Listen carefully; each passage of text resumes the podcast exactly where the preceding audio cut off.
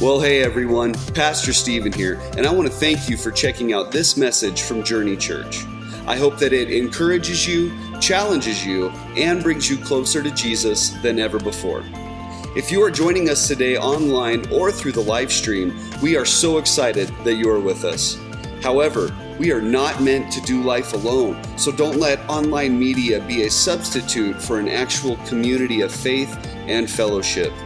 God created us to do life with one another so that we can grow together on life's journey. We hope that you enjoy this message from God's Word. Well, good morning and happy new year to all of you. I know some of you have seen that uh, video before. I, have played it a couple of other times, and it's one of my favorite. I, I love that as God is able to reverse the thinking in our minds and in our hearts.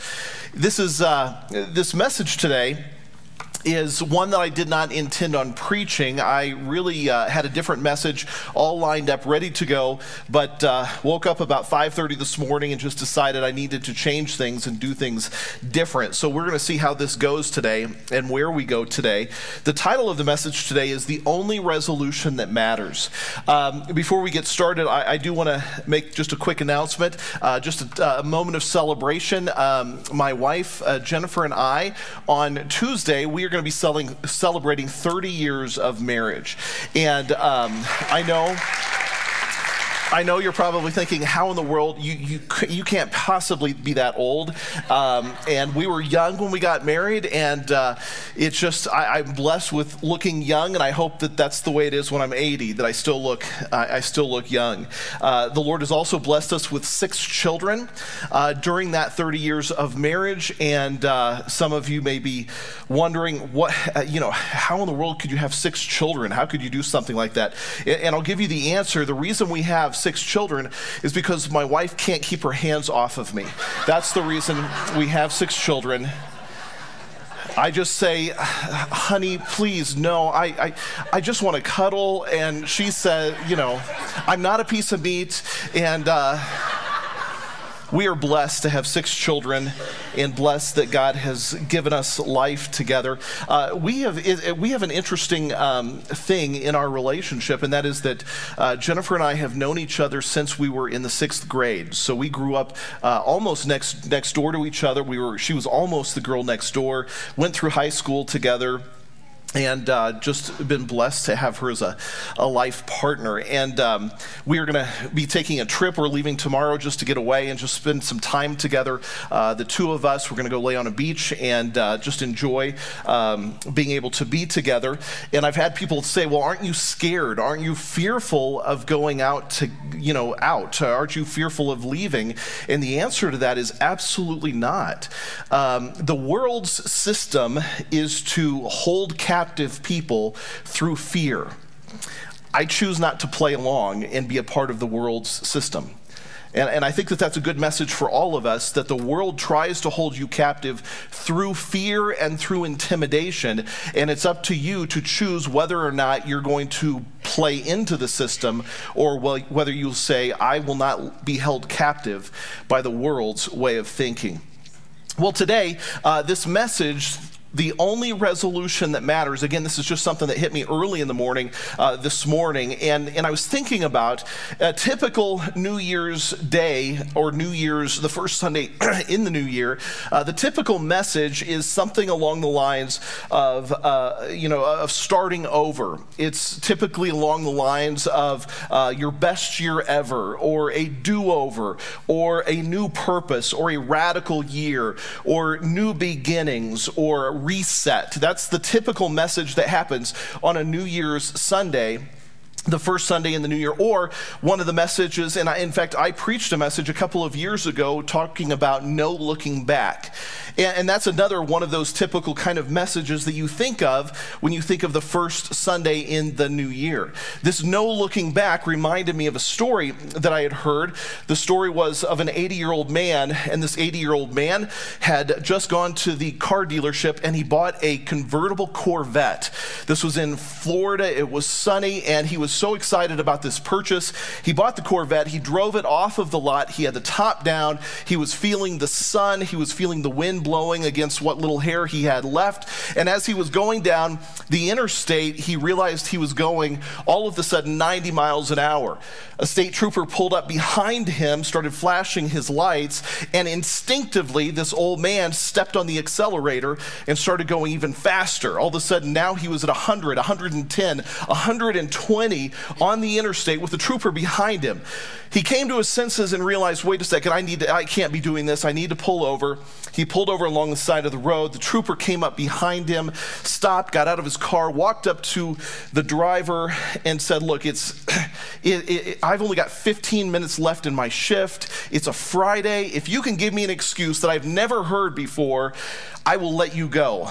The man looked at him and said, well, Several years ago, my wife ran off with a state trooper. I thought maybe you were bringing her back. no looking back, no looking. I know it's kind of corny, whatever. All right. You know, I, have heard of one guy that was in particular very, very wise on the resolution side. And I don't know if any of you make resolutions after the first of the year, but this guy realized he's never going to keep the resolutions that he's made. So he decided and made a few resolutions that he could possibly keep this year. He resolved he was going to gain weight he resolved he was going to stop exercising. He was going to read less, watch more TV, give less money to charity, and never again make uh, New Year's resolutions. Maybe that's how you've approached New Year's this day. We need to look at a resolution. And there's one resolution in the Bible that really struck me in the middle of the night, and that was this one resolution out of Ephesians chapter 4 that really matters. I am not an optimist by nature. I am not optimistic about 2021. I'm not a pessimist either. I'm not somebody who is overly optimistic ever or overly pessimistic ever. I'm more of a realist, but I'm a realist with hope. A realist to see what's really going on, yet have hope in the midst of that toward Christ. That Christ is the one that gives us hope in all things. In 2021, I am not optimistic in the least. I know a lot of people have felt very good about turning the corner, getting out of 2020 and stepping into 2021, but I firmly believe that it's going to be even worse. I'm not saying that based upon any evidence or any prophetic statement that God has given me. I'm not saying it on any uh, dream that God has given me. It's just looking at the overall picture, being a realist of what is going on. And I look at the world and I think that the world is absolutely a mess and our country is absolutely a mess. There has been an extreme shift that has taken place into an ideology and a belief system that is entirely against God's word entirely against God's standards. There has been an attack in our country that has really mirrored what has happened in the world, and the attack that has happened in our country has been leveled at the family, it has been leveled at life, it has been leveled at the church, it has been leveled against freedoms that we have enjoyed. That is not going to go away. It is only going to get worse. Things are only going to get more and more difficult. I believe in what we have talked about in the end time series that persecution is coming and it is here and it is going to ramp up and intensify even more. It's going to start with a lot of shame and ridicule that will be leveled against people. If you don't march in line, if you don't do exactly what we tell you to do, we will shame you, we will ridicule you, we will cancel you any way possible that shame and ridicule is going to move into laws in the land that are going to take hold and take place, and that is going to eventually lead to more and more violence. I was particularly discouraged this past couple of weeks as I have read a few of the headlines, and I want to share a couple of those with you so that you can be just as discouraged as I am. That's my job, not to encourage you, but to discourage you. One of the stories that I read just yesterday that the proposed new House of Representatives in Washington, D.C., the House rules, are seeking to erase any gender terms, any gender pronouns that are used as part of their rules based system. They have, the Speaker of the House and the Rules Committee chairman have decided that they're going to remove pronouns and familial relational uh, relationships in the House rules. So here's what they're going to do they're going to strike out the words of father, mother, son, daughter, brother, sister, uncle, aunt, first cousin, nephew, niece, husband, wife, father in law, mother in law, son in law, daughter in law, brother in law, sister in law, stepfather, stepmother, stepson, stepdaughter, stepbrother, stepsister, half brother, half sister, grandson, and granddaughter. You can no longer use those if you're following the rules of the House of Representatives if that gets passed. Instead, those terms are going to be replaced with these words. You can use the word parent child, sibling, parent's sibling, first cousin,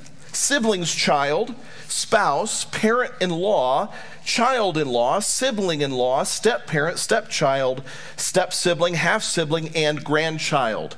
You cannot refer to any term that would refer to any gender whatsoever. Now, if a law passes that they're going to be responsible for, how long until that law is passed down to the rest of the country?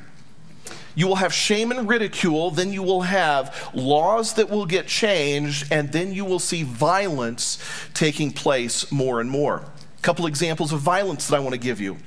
Just a couple of weeks ago, in fact, it happened on my daughter's birthday on December 17th. A man who was in a hospital in California, in Los Angeles, was sharing a room with another man the man who was there was 82 years old. He was recovering from COVID. They brought another man into the hospital room, 37, also recovering from COVID. The 82 year old man began to pray out loud, which offended the 37 year old man, so that the 37 year old man picked up an oxygen bottle and beat the 82 year old man to death because he was praying out loud. That is the persecution that will come.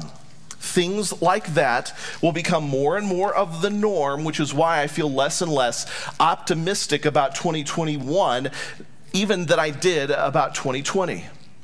Just yesterday, I was reading an article about a journalist. The journalist is a New York Times best-selling author. He is a journalist, and he put out this message I want to find an anti masker and beat them to death, you blanking Christians or what Jesus condemns. The attitude and the thought toward Christians, toward people who may disagree with them, is unreal. The persecution that will come, the things that we need to be prepared for, the things that we need to pay attention to. Those are the reasons that I feel less and less optimistic as we go forward in our society. It's not going to get better. And we have got to prepare ourselves prepare our hearts, prepare our minds that we are willing to stand for Christ no matter what the consequences and no matter what comes our way.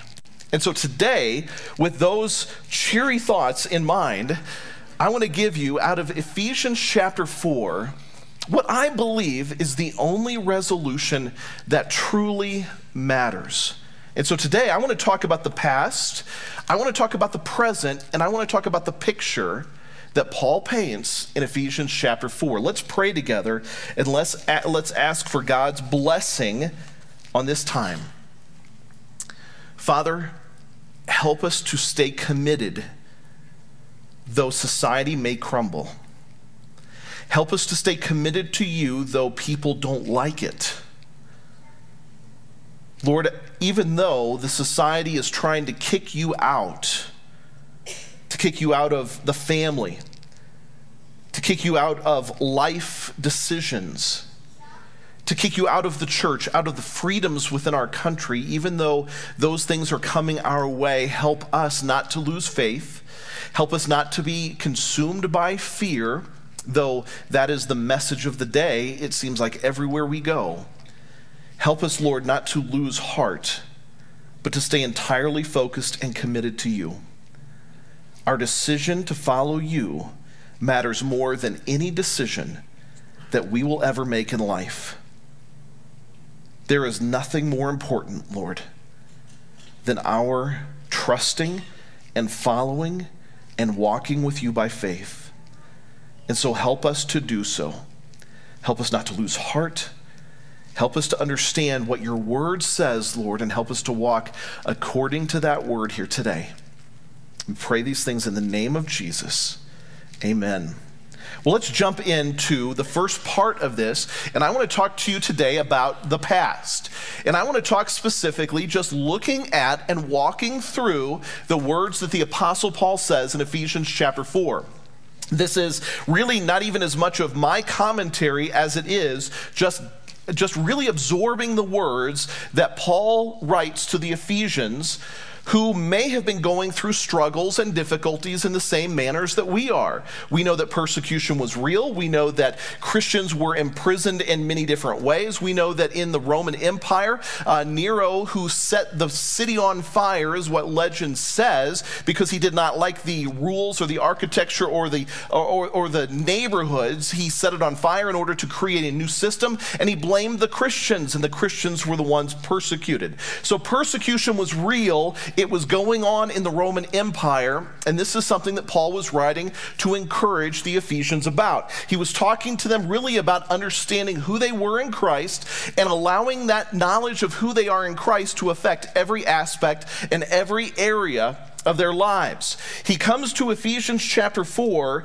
and Paul says something to them that really is, if you understand or let the words in, it is radical in thinking, and it is the resolution that we are called to make in life as well. And I'm going to call you to make that same resolution here today. But let's look at the past. So, Paul is going to first talk to them about what they were like in the past and what the world around them is like. Let's look at it together, starting in verse 17 of Ephesians chapter 4. You could follow along in your Bibles, on a phone, or on the screen. Here's what Paul says He says, So I tell you this Indeed, I insist on it in the Lord. So he's saying, Look, I insist. You have to understand this. You have to know this. You have to take hold of this. I insist on this. There are no compromises. This is bottom line resolution time. This is what I insist on. Walk no longer as the pagans do, stumbling around in the futility of their thinking they are darkened in their understanding, alienated from the life of God because of the ignorance in them due to the hardness of their heart. Since they are past feeling, they have turned themselves over to indecency for the practice of every kind of immorality with greed for more. Let me try to explain to you what Paul is telling them. He's describing what the world around them was like. He was saying, Look, you Christians in Ephesus, you are the light amongst a major city of darkness. Darkness is all around you in the city and in the country, and you are a source of light. You are a a piece of light that is there in a world that is chaotic. Now, here's what the world around them was like. People were walking and doing whatever they wanted to do, living according to their own ways of life, full of debauchery, full of selfish desires, full of lustful desires. They were not following God. They did not think the things of God. They thought anti God in many different cases. Paul says this he says it was the futility of their thinking. The word futility of thinking means they were perverse. They had perverse ideas, they had perverse thoughts, they were depraved, and they were devoid of any truth. The idea of being perverse is they believed a lie and they held on to that lie and they let that lie govern their lives. Now, does that sound at all familiar to our world today? The world has bought into a lie and they want you to buy into the lie. And if you don't buy into the lie, and if you don't follow them in line, then you're going to be punished. You're going to be shamed. You're going to be ridiculed. You're going to be maybe persecuted because you did not buy into the lie that the world is living by. That's futility of mind. They were futile in their mind. They were darkened. De- darkened just means they were devoid of light. They did not have the light in them. They weren't willing to even think of the light or follow what God says. They were darkened in their understanding. They couldn't get it. They weren't understanding what it was. They were past feeling. What does it mean that they were past feeling? It means that they just did not care anymore. There was no level of sympathy or empathy. It will come to a point in the world where one person can be killed and everybody else will stand around applauding. There will be no compassion, no sympathy, no empathy, no feeling. And they turn themselves over to indecency for the practice of every kind of immorality. Do you know what the words indecency for the practice of every kind of immorality are referring to? It's referring to sexual sin. Sexual sin had become the norm. Temple prostitution in the worship of, uh, uh, of their gods, the common practice of things that were depraved became the norm of the society. If you don't go along with the norm of society, then it's not them who has the problem, it's you who have the problem. That is what is going on in our world. The sexual sin, the sexual immorality that is happening in our world around us has become so perverse that to buy into that is to buy into the world's system.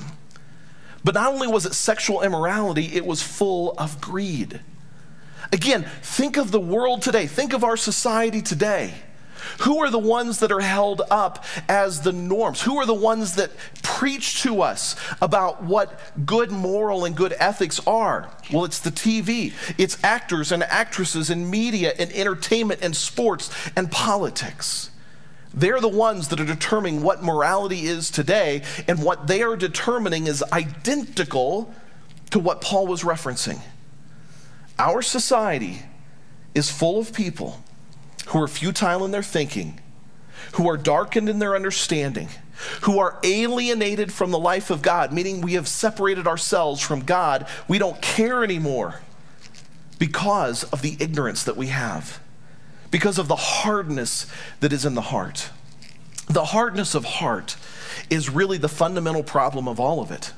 It's not so much the mind, it is the heart. When Christ comes into your life, he softens your heart, he opens your heart, and when his his spirit opens your heart, it changes your mind. It changes the way that you think. But when your heart is dark and the spirit of God is not there, your mind will stay depraved. It will stay focused on what the world's system is. A hard heart which makes you unfeeling, uncaring, willing to practice every kind of sexual immorality you can think of, being greedy and wanting more and more for yourself. That is what Paul says the past was like. And now he's going to say some things about us. He's going to say, you know what? That's who we were. Do you know that that whole list is who I was? It's who you were, if you're honest with yourself. And for some of you, it may be who you are today. So Paul says, here's the past. Let's look, though, at the present. What is the present? And here's what Paul is going to go on to say in the next section here of Ephesians. Here is the present. He says, however. That word, however, is such a critical turning point in the word. However, this is not you anymore. However, you did not learn Messiah this way. Meaning, that's who you were, but it's not who you are today. And then he throws this key word in there if. If indeed you have heard him and were taught in him, as truth is in Jesus, Yeshua. If you were like this, that was your past, you could honestly say that's what I was like if you heard of him and you received him and you've been taught by him. But if you have never received him, if you've never heard of him, if you've never been taught by him, then your past is your present. The past that we just described is your present reality if you have not received him. How does your life change? It changes through receiving Jesus in my heart. My heart opens, my heart changes. When my heart changes, my mind changes. And when my mind changes, all of my action and all of my reality changes as well. So he says, Look, if you have heard of him, this was your past.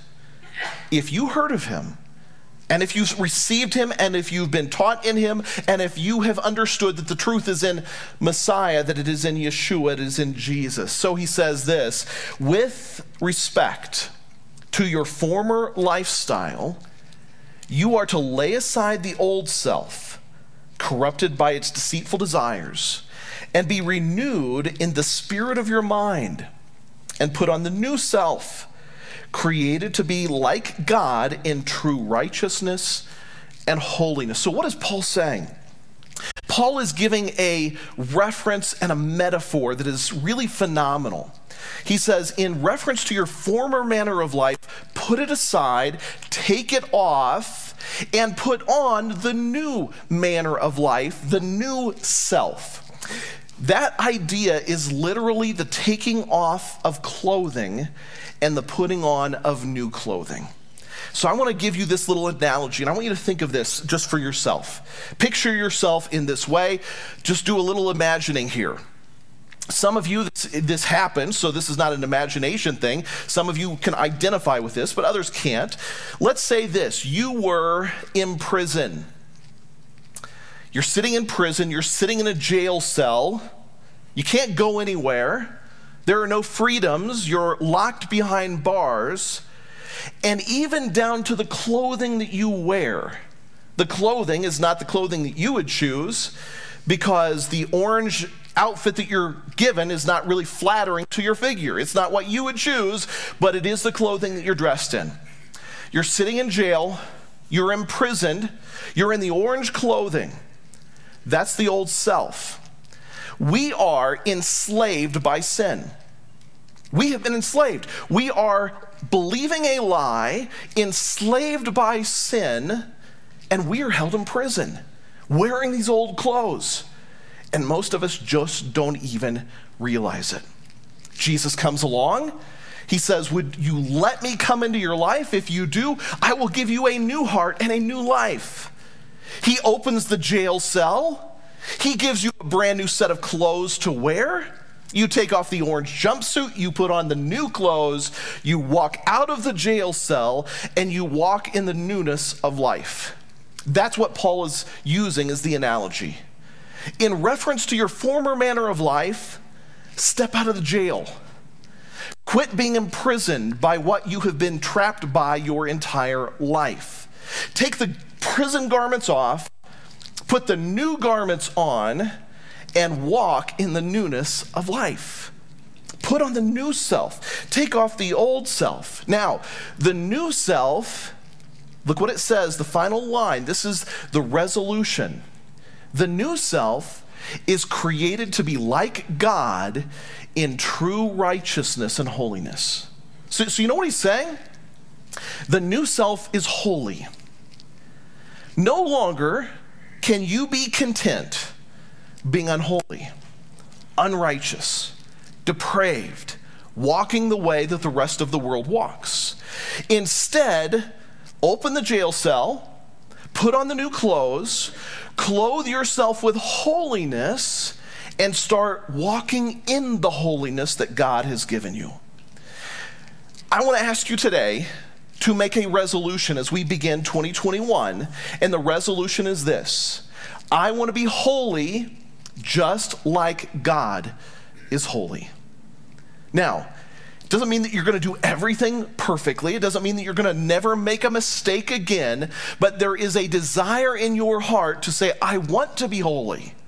I want to be righteous. I want to be right with God. I don't want to walk in unholiness and unrighteousness anymore lay aside the old self, take off, take off the jail clothes, step out of the jail, out of the prison, put on the new clothes, and start walking in holiness. 1 Peter 1:16 Peter references a verse out of Leviticus chapter 13 which God says be holy because I am holy. Do you know that God has an expectation? The expectation is because He saved us, that He wants us to walk differently. He wants us to walk in holiness. No longer depraved of mind, no longer greedy, no longer sexually immoral, no longer following after the world's desires. We are now made holy. That is the present. Final thing I want to cover is the past. And I'm going to go, th- or I'm sorry, the, the picture. And I'm going to go through this rather quickly. The picture is this What will the new holy life look like? That's the picture. So, so God, if you want me to put aside the old self, step out of the jail, put on the new clothes, what's that going to look like if I live out life? What, what will it look like in practical reality as I go through life? Well, Paul gives them the picture. And I'm going to go through this quick. Let's read this. Here's what Paul says So, laying aside lying, and each of you speak truth with, with his neighbor, for we are members of one another. You know what holiness looks like? Stop lying and start speaking the truth. That's what holiness looks like. Quit lying. How many of you are habitually lying? Even just being dishonest, what you think is just a little white lie, is still lying. So he says, quit lying, speak the truth. Then he says, Be angry, but don't sin. Don't let the sun go down in your anger. Don't give the devil a foothold. So he says, Look, be angry, but don't sin. Don't react in your anger. It's okay to have angry thoughts and emotions. You better not do anything with it. Because if you react in your anger, you're sinning. and that is a lack of holiness. So, what does holiness look like? Speak the truth. Quit lying.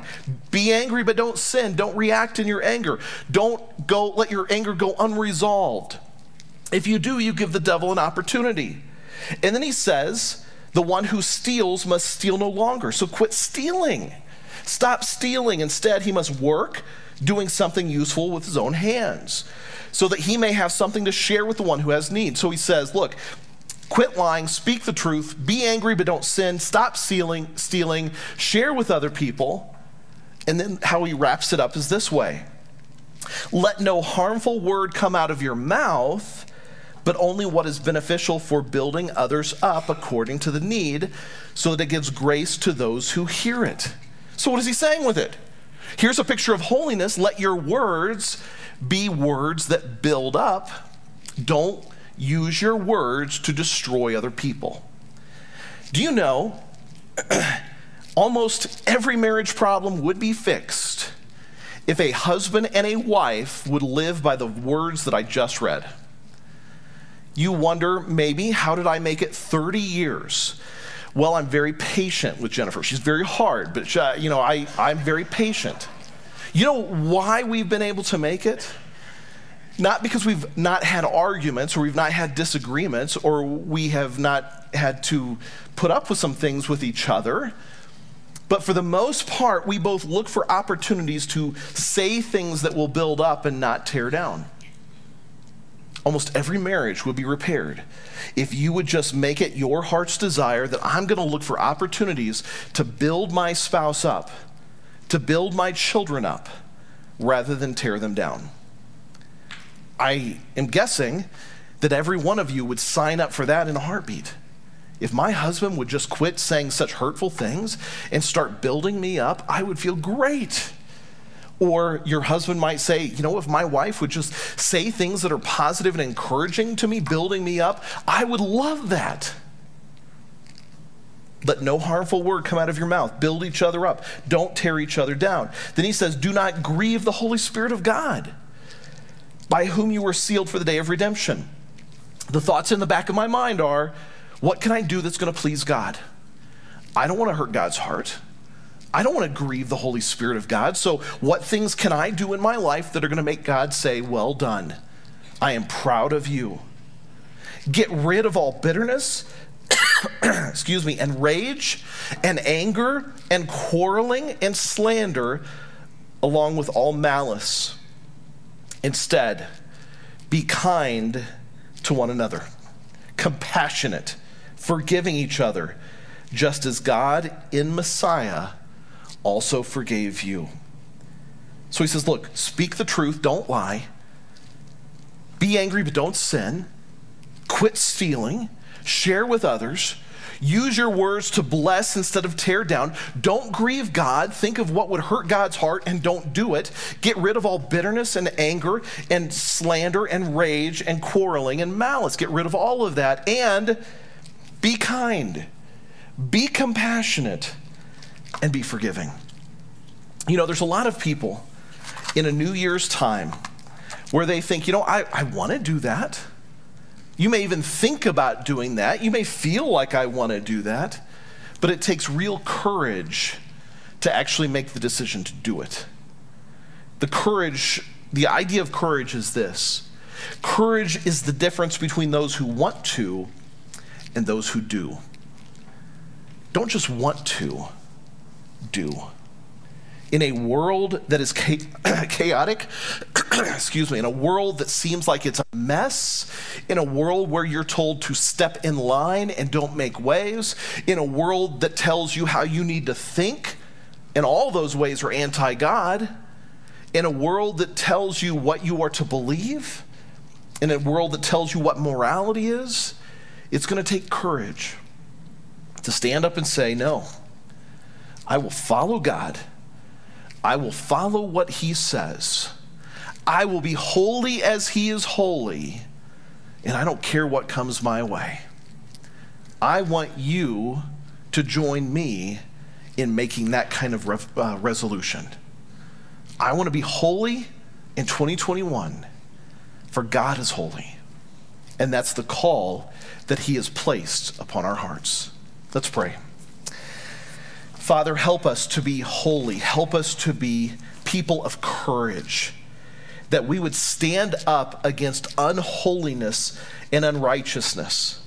As we see, Lord, the attacks that are happening on the marriage, the attacks that happen on life, the attacks that happen on the church, the attacks that are happening on our freedoms, Lord, help us to stand up with courage and say, enough is enough to say, No, I will not buy in. I will not conform. I will not let fear consume me. But I will stand in your holiness and trust you every step of the way.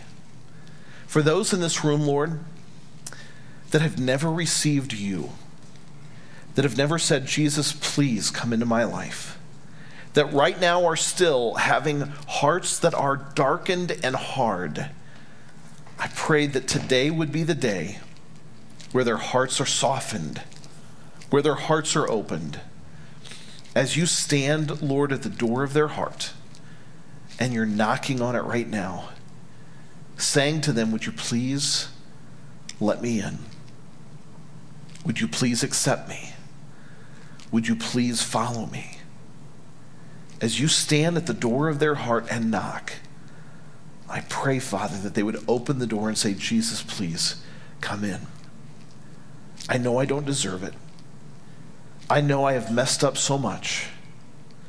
I know, Lord, that I deserve punishment. But I'm asking, Lord, for you to forgive me. Father, for any that are willing to make that commitment, just confirm in their hearts that they are now brand new that their hearts have been opened, that their minds are being changed, and that you have brought light into the darkness. Thank you, Father, for meeting with us today. Lord, help us to be holy as you are holy. Help us to not settle for anything less. And if there's anything in our hearts and anything in our minds that are blocking your holiness, remove that not only remove it, Lord, but help us to have other people around us that can help us in the process. Father, we thank you for this day. It is in the name of Jesus we pray. Amen. Hey, thanks for listening to that message from Journey Church. Be sure to stop by our website, journeychurchgillette.com, and check out past sermons and learn how to get plugged in with us. Also, if you would like to give to Journey to help us continue doing ministry in ways like this, just hit the Give button on our website to support us on this mission. Hey, I hope that you have a great day and may God bless you.